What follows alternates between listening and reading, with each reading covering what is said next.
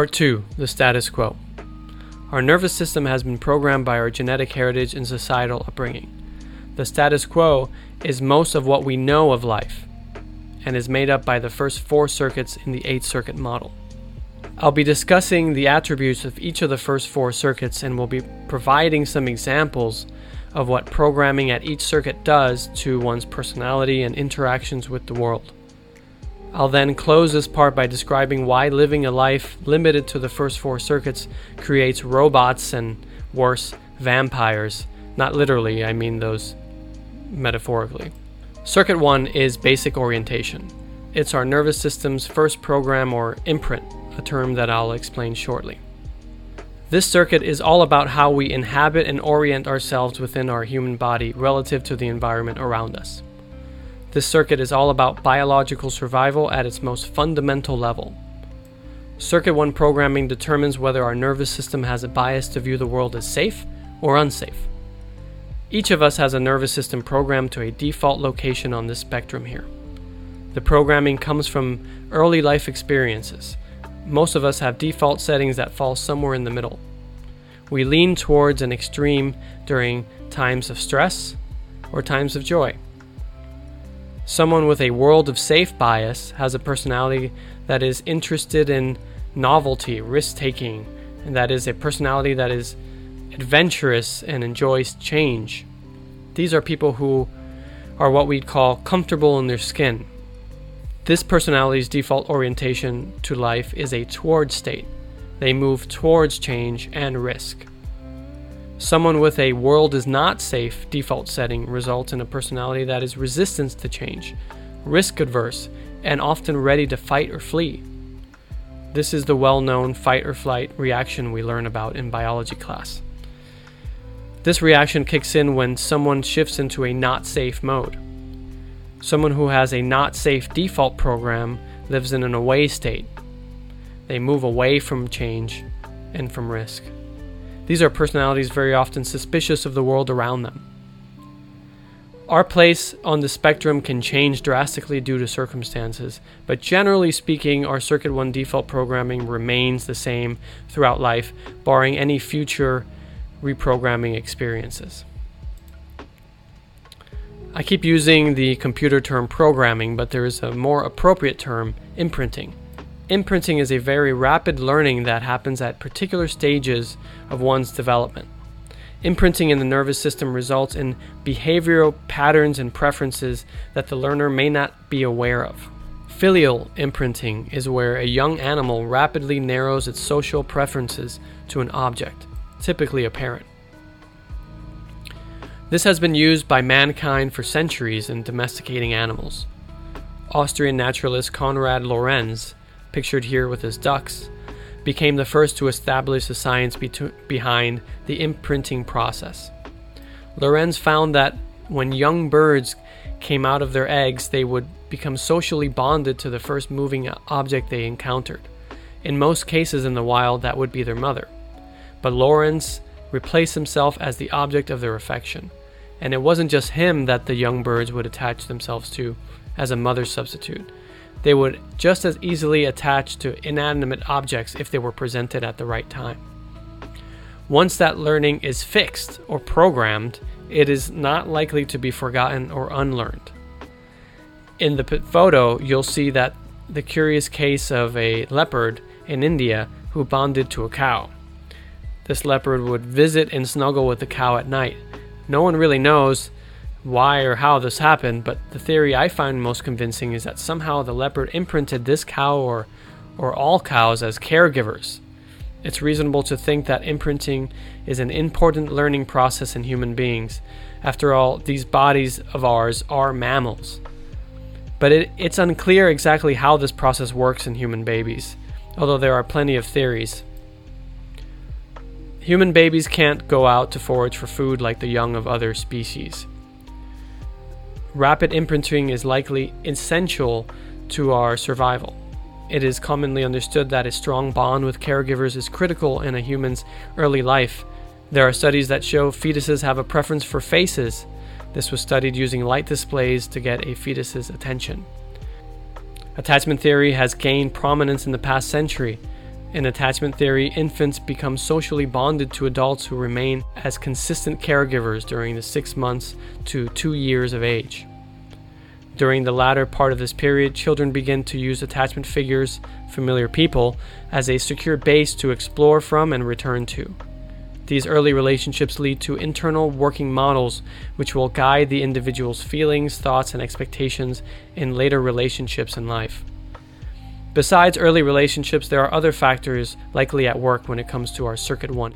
In the past few decades, epigenetic studies indicate there is a strong possibility, and some would say likelihood, that the environment one's mother lives in, as well as the experiences the parents are going through during conception and a fetus's development in the womb, cause rapid modifications in the fetus's DNA.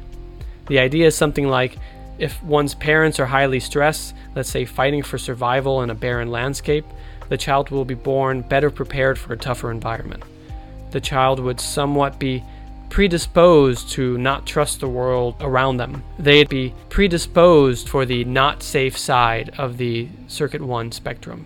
Adults heavily imprinted towards world is not safe often experience chronic anxiety. They are prone to worries about survival and can be quite sensitive to criticism.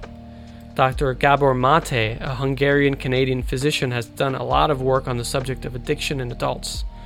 He has concluded that there is a connection between being born and raised in not safe environments and growing up to suffer from psychological illness resulting in addictive behaviors. Mate believes that addiction is an attempt to solve a problem. One could say that addicts are attempting to reset their Circuit 1 imprints, attempting to find the warm, loving, safe world they've never experienced. Writer Kirkland Newman Smulders summarizes Mate's work as saying, Our brains have opiate receptors, and endogenous opiates help us cope with pain. Just a thought can trigger the release of our internal painkillers, which is why Dr. Mate is not interested in the particular substance or behavior that the person is addicted to. End quote. Mate's next book is titled The Myth of Normal Illness and Health in an Insane Culture. Just the title of the work alone speaks to a key theme in his work, which is that a primary factor behind the depression and anxiety epidemic many countries are facing is the fact that people are being raised in psychologically and or physically unsafe environments. This results in giant multinational medical companies profiting greatly off of treating the symptoms of unsafe circuit 1 imprints without healing the imprints themselves. Talk therapy, antidepressant medications, and AA can, of course, be incredibly useful and powerful in improving people's quality of life. But again, these address symptoms, not necessarily root causes. Christina Grof spent decades working on the subject of the intersection between addiction and spirituality. She said that alcoholics are an exaggerated form of all of us. Every human being struggles with attachment. Christina herself struggled with alcoholism and worked to bridge the gap between addiction studies, and the concept of attachment in Eastern religions such as Buddhism and some forms of Hinduism. The root of all suffering is attachment, said the Buddha. The concept of attachment in Eastern tradition is widely misunderstood, I think. Often it's taken to mean that people should not want, desire, or enjoy anything in life, that somehow a true spiritual adherent should be totally neutral to the world around them. This is not accurate in my opinion, Instead, I think the true meaning behind this teaching can be found by understanding Circuit 1 imprinting, and by understanding that addictive compulsive behavior arises when someone's default imprint is set to unsafe or away. One's inner craving for safety and comfort leads to compulsive behavior, which in turn leads to disastrous consequences for oneself and society as a whole. Our Circuit 1 imprint can't be fixed through desperate clinging to people, objects, and situations in our lives. The Buddha knew it thousands of years ago, and it's more true today than ever. In part 4 of this talk, we'll talk about how Circuit 1 imprints can be addressed in a productive fashion. So, on to Circuit 2, which is called Emotional Politics. This one is all about the status and territorial behavior we exhibit as mammals.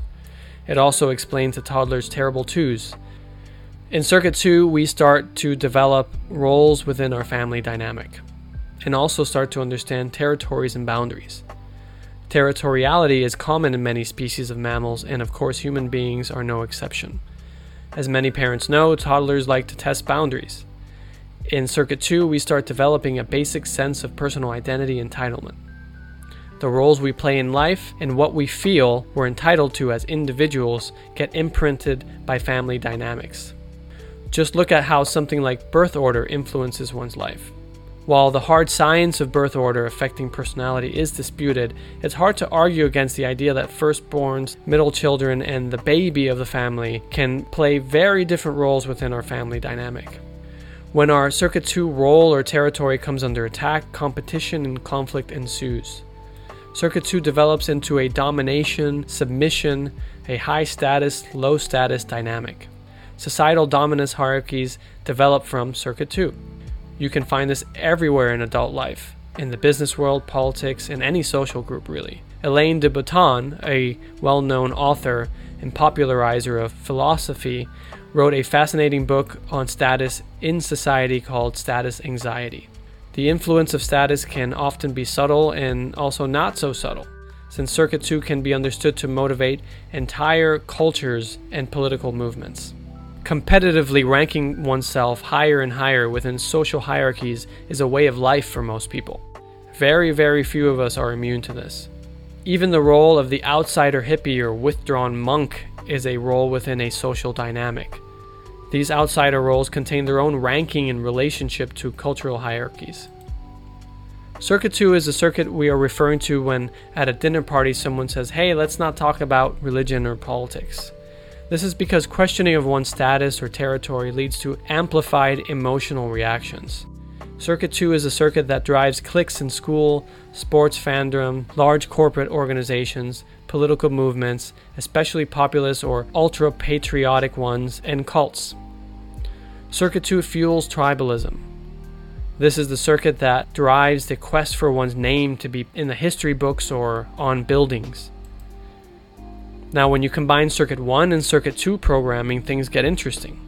According to Wilson, combining the first two circuit imprints creates a useful alignment with transactional analysis, a popular but semi discredited psychological theory that developed in the 1960s to help explain why we think, act, and feel the way we do in social interactions. Transactional analysis claimed that we can better understand ourselves by analyzing our interactions with the people closest to us. The most well known aspect of transactional analysis are the four quadrants. You may have heard of these before. If we're going to continue to indulge in computer or robotic metaphors, we can see Circuit 1 and Circuit 2 imprints as our default settings for most of our life.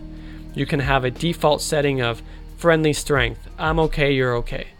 A personality default that generally is confident, happy, and gets on with other people even when there are points of disagreement. This is someone who takes a wider and more balanced perspective of status issues. Friendly weakness. I'm not okay, you're okay.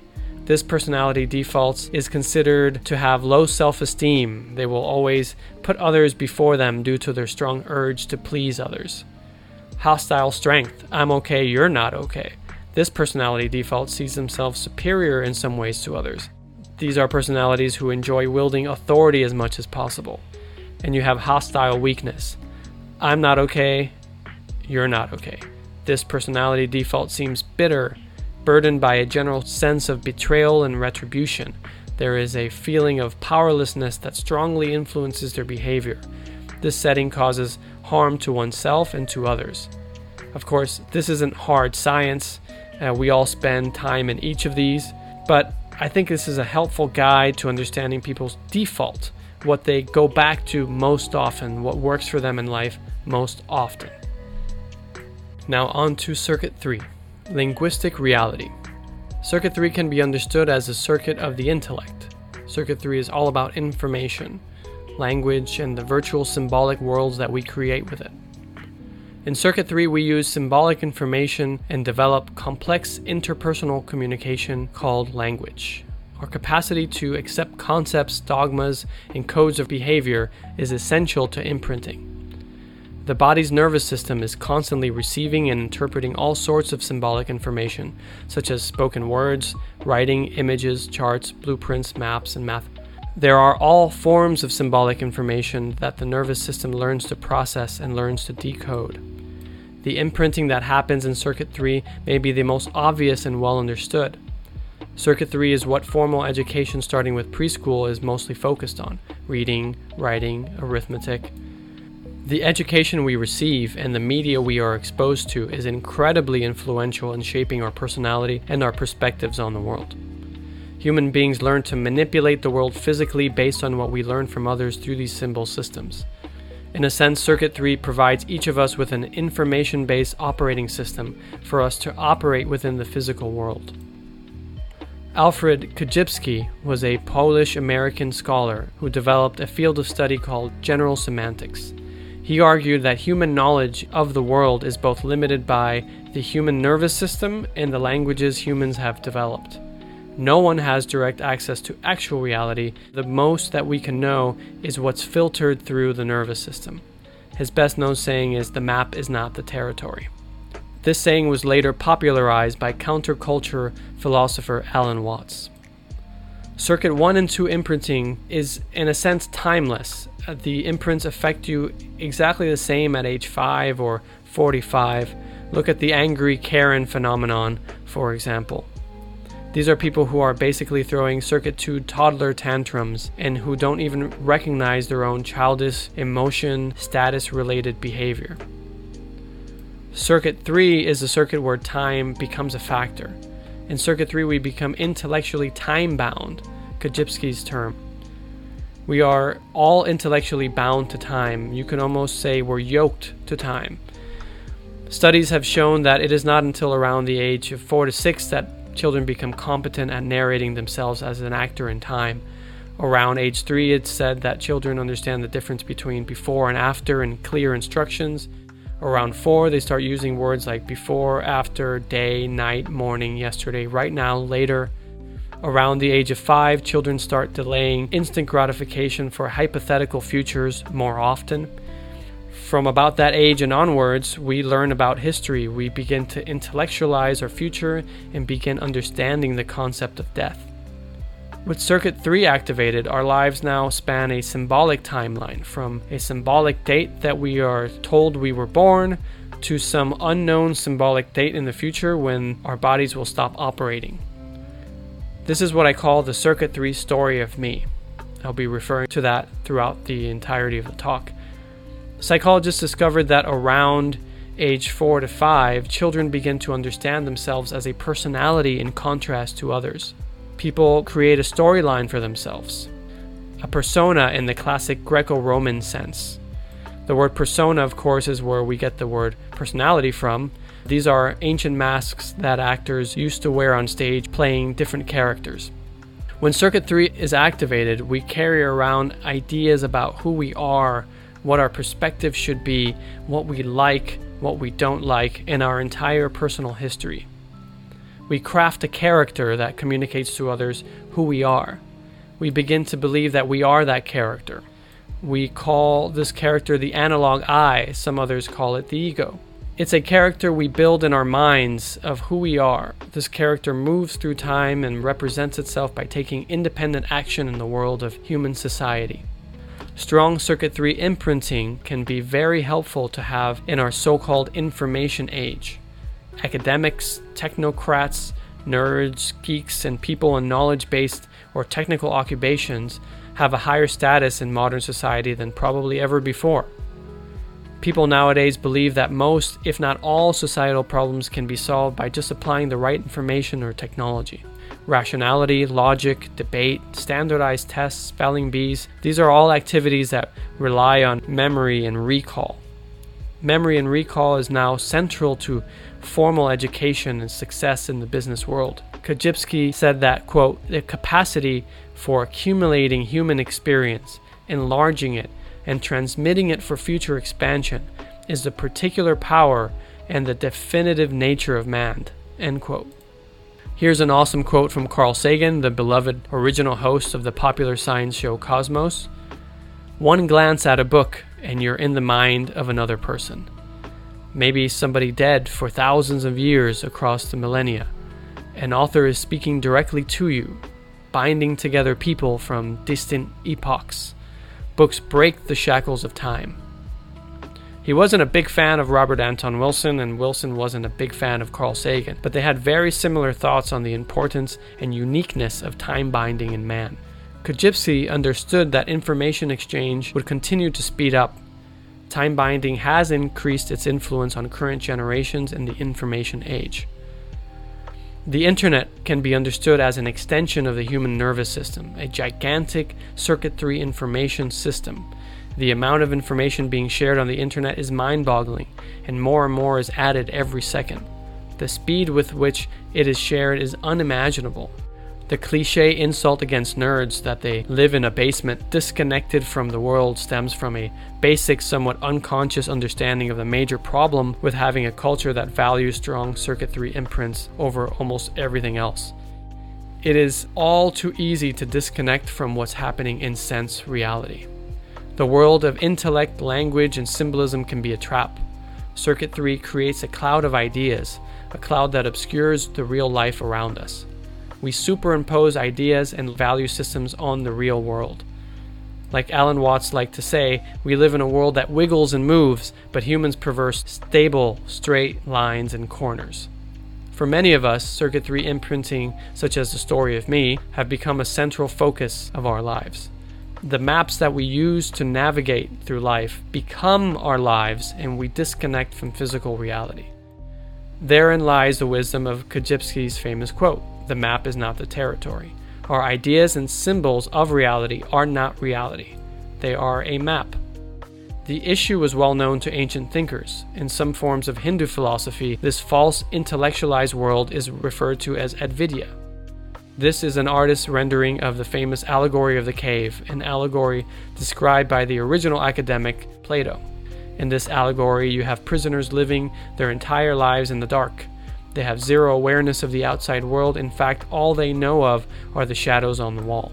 These shadows are just representations of objects passing in front of a fire. The prisoners have no contact with the actual objects. The shadows on the wall are the only reality they know. When a prisoner escapes and sees the real world, they go back in and tell their fellow prisoners about it. But the other prisoners don't believe that there is a real world out there. They're too caught up in the symbolic shadow reality. After thousands of years, this is still a powerful allegory. Perhaps now more than ever, people live their lives based on symbolic information and disregard what their senses are telling them. Constructed symbolic realities allow us to resist new information. In the age of social media, the persona, the story of me, has more momentum than it ever had. Most of us now have a highly public record of our personal history, likes, and dislikes posted online for many to see. This all serves to imprison us further into our persona. We are locked into our story of me. Social media algorithms feed people content that fits into their story of me and the story of the world. These ideas strengthen pre existing biases and block out new information. We have become a personal brand, and we must live up to that personal brand or face consequences. Circuit 3 opens us up to intellectual manipulation. Robert Anton Wilson said, The easiest way to be brainwashed is to be born. Many of us gravitate towards charismatic figures who can provide a Circuit 3 map of the world that will calm Circuit 1 and Circuit 2 anxieties and discomfort. People offering such maps can wield tremendous power over others.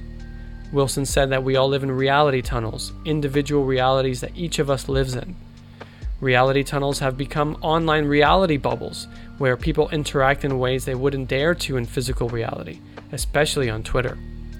Circuit 3 reality tunnels easily turn into dogmatic beliefs that are passed on to others, inherited from generation to generation.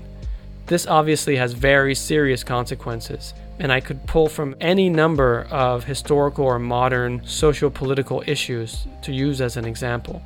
But instead, I'll share a personal story. In my late teens, I was friends with two roommates. I'll call them John and Paul. One day, Paul was mopping the kitchen floor with a mixture of floor cleaning liquid and water. John comes into the kitchen and becomes furious. He begins yelling, Floors are cleaned with ammonia. Paul was shocked and said, "It's okay. I'm I'm using floor cleaner." But John just kept repeating, "Floors are cleaned with ammonia." John would not accept any other way of cleaning the floor. In his reality tunnel, the floor wasn't clean until it was cleaned with ammonia. John had been taught to clean floors with ammonia, probably by his parents. So this became an entrenched dogma to the point he would literally yell this at his close friend. Now, it's easy to point fingers and make fun of other people's dogmatic beliefs and odd reality tunnels, but let's make this clear. We all live within our own reality tunnel. We all use language in virtual symbolic realities to relate to the world. It's part of living in the status quo. Now we come to the final status quo circuit. This circuit is summed up by yet another Robert Anton Wilson quote Human society as a whole is a vast brainwashing machine whose semantic rules and sex roles create a social robot. Circuit 4 is Circuit 3, but on hormones. When we hit puberty, the hypothalamus in our brain begins to produce a hormone that increases sex hormones, estrogen in cis girls and testosterone in cis boys. These biological changes in the body add a new dynamic to Circuit 3 reality tunnels, which are becoming entrenched and more influential as we enter young adulthood. Sigmund Freud, known as the founder of modern psychology, spent much of his career exploring matters related to Circuit 4. Circuit 4 aligns with the genital stage of Freud's psychosexual theory of personality development. Freud believed that life was built around tension and pleasure. Freud thought that all tension is due to the buildup of sexual energy and all pleasure that came from its discharge. For Freud, adolescence is a time for sexual experimentation, and that time comes to an end successfully when one settles down in a loving relationship with someone of the opposite sex. He thought that sexual perversions may develop if this genital stage isn't successfully completed. Modern day folks think that Freud was probably overly fixated with this subject because he had his own personal demons to contend with. And it's safe to say he was outright wrong about same sex relationships. Gender studies and human sexuality are major fields of study. These subjects are too large for an in depth analysis in this talk, but I will touch upon some recognizable Circuit 4 issues because sex and gender exerts a tremendous amount of influence on one's persona. Every society has rules and norms around sex and reproduction. If someone's sexual desires do not conform to these norms, mainstream society will consider this person unhealthy, immoral, and or perverted. Some make their resistance to this mainstream sexual culture an essential aspect of their personality. Most others hide their true desires from society. They live in the closet. The closet isn't just about homosexuality. There are many different kinds of people in the closet. While on the subject of homosexuality, I'll mention a few relevant points. Psychologists considered homosexuality a psychological disorder for many years. The American Kinsey Research Institute has been studying human sexuality since 1947. In the late 1940s, early 1950s, they published a series of books which introduced the Kinsey scale. The Kinsey scale explains how sexuality does not fit into two strict categories, but rather falls on a scale more and more people now accept sexual orientation is a part of one's intrinsic nature, and LGBTQ plus issues have been increasingly destigmatized. But there are still many cultures that consider sexuality to be binary and homosexuality to be a moral and psychological illness. Unfortunately, punishments for being LGBTQ plus in some cultures can be incredibly severe. So many hide their true desires out of fear crafting a false heterosexual personality. Switching topics somewhat, as you may recall, imprinting is a process where rapid learning happens within a sensitive period in early life. This rapid learning is instigated by specific experiences that seemingly program and imprint the nervous system to have particular preferences and biases. Anna Aronson published a study in 2013 via Oxford Press that argues that sexual imprinting may provide an explanation both for common and uncommon fetishes. She says it's hard to provide evidence and it's hard to design studies that would generate this evidence, but many people, including myself, believe there's anecdotal evidence for this. British author and podcaster Jon Ronson interviewed men who had very specific sexual fetishes for his Audible series, The Butterfly Effect, Season 1. One man enjoyed watching videos of a fully clothed woman leaving her home with suitcases in hand. A small creature would attempt to stop her from leaving. He explained to Ronson that his mother had left him when he was very young. She packed her suitcases and gave him a kiss goodbye. This was, I believe, his only memory of her. This event was imprinted in his nervous system. Another man explained that he had been a foot fetishist ever since he was a young boy when asked to give female friends foot massages. Imprinting seemingly plays a role in some sexual disorders too. Robert Anton Wilson liked to share a Kinsey Institute case where a teenager was about to kiss his girlfriend in a parked car. A police officer shined his flashlight into the car right when he leaned in for the kiss. The young man got so scared at that moment that for the rest of his life he was not able to sustain an erection when initiating sex. Imprinting may play a role in why former victims of child molestation abuse children themselves. Again, there's so much more that can be said here. The main point is that one's sexual proclivities or behaviors aren't always under one's conscious control. Most societies encourage particular forms of sexual and familial arrangements for cultural and political reasons. If our sexual proclivities are well aligned with society's values, all good. There's no problem. But if they're not aligned, this can lead to all sorts of issues. The urge to take on social sexual identity is strong in even those who don't have sex or never become parents. This leads to some really fascinating behavior. Some anecdotal examples that catch my attention are calling one's partner baby or daddy or mommy. That's pretty commonplace in some cultures. In his Audible series, The Last Days of August, Jon Ronson discusses the phenomenon of older men taking on unhealthy father roles for young women working in the pornography business. There's also the phenomenon of people taking on parental roles for domesticated pets. Well known dog trainer Cesar Millan doesn't call his clients dog owners, he calls them pet parents and it's not uncommon to see pets in baby strollers and social media posts about being a dog mommy or a dog daddy. There has been a controversial push for pedophiles to be accepted as a social group, forming organizations like NAMBLA. They argue pedophilia is a sexual orientation. Needless to say, that's not working and strongly disputed by experts. The incel phenomenon is interesting to me these are men who gather together online and discuss being involuntary celibates. They aren't able to find sexual partners. They consider themselves so unappealing to potential sexual partners that they've created a societal role and a niche culture for themselves. They vent and rage, often spewing hate online.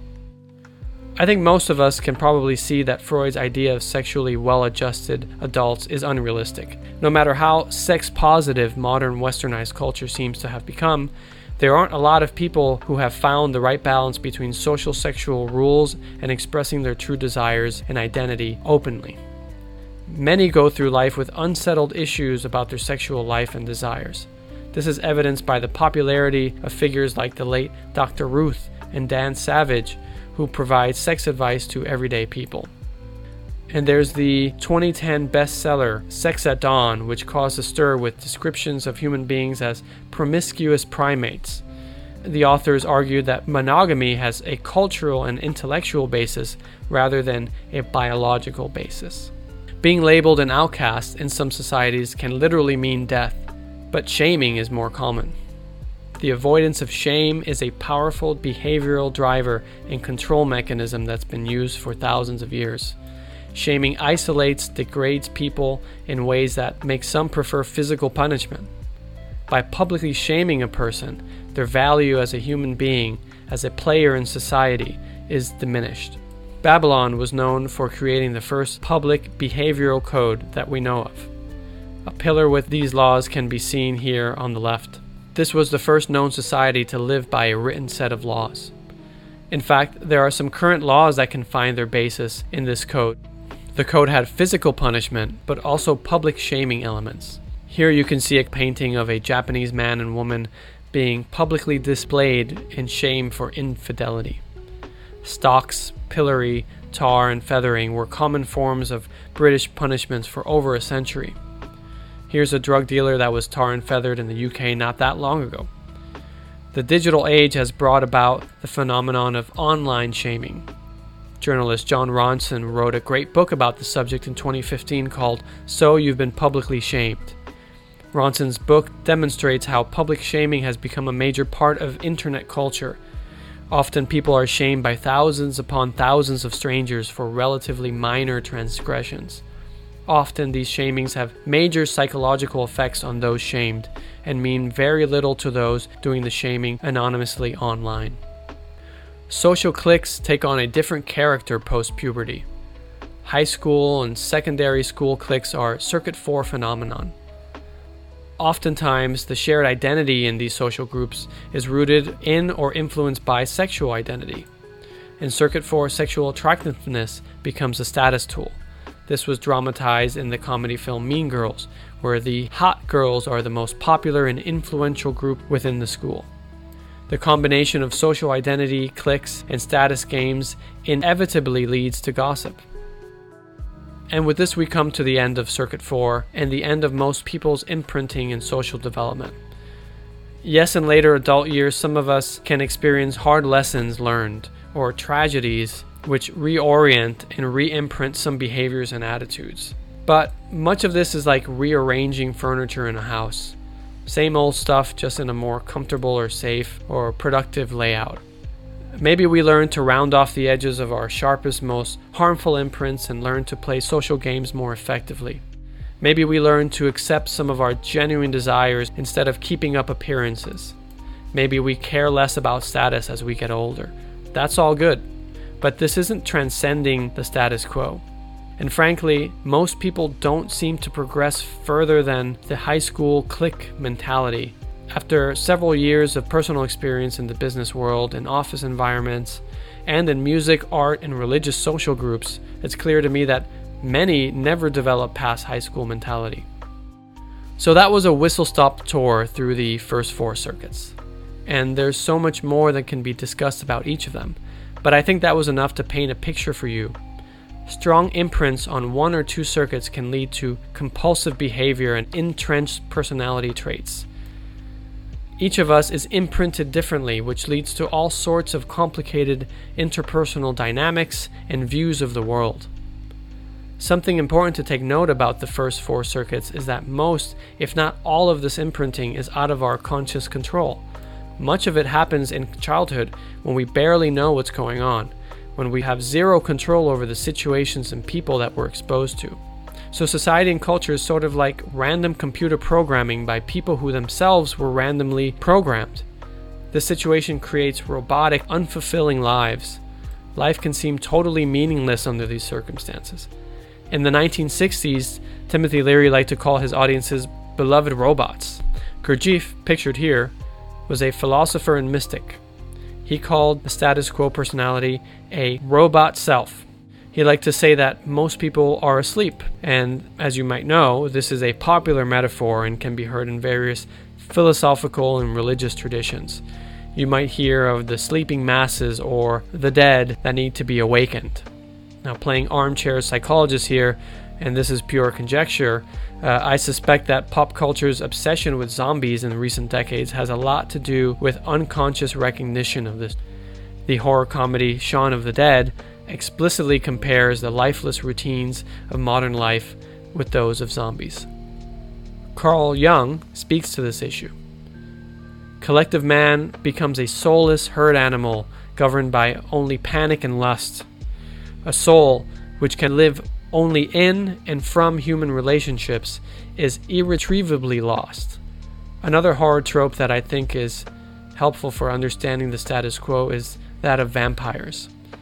Society, with its constant power, status, and territorial struggles, creates and maintains incentives for people to constantly be attempting to get something from someone else. Using people, objects, and creating advantageous situations for one's own personal pleasure is a way of life.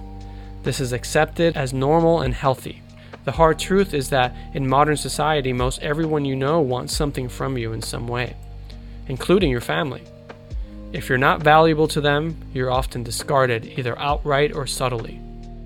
If we're living a life limited to behavior driven by Circuit 1 through Circuit 4 imprints, we're going to do the same. manipulation, fear, defensiveness reign supreme.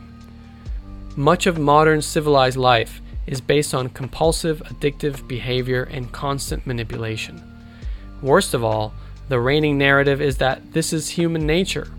Darwin's insights about natural selection have been applied to human social interactions, and we're told it's natural for us to behave this way. Well, I disagree. This is behavior conditioned by our environment, conditioned by our culture, and imprinted by our upbringing, and it is possible to be different. This is another C.G. Jung quote and a painting from his Red Book. I want to exist from my own force, like the sun, which gives light and does not suck light. And with that quote, we have now arrived at the end of part two, and we're ready to cover the higher circuits, which begin to address how we can become our own force, like the sun, which gives light and does not suck light.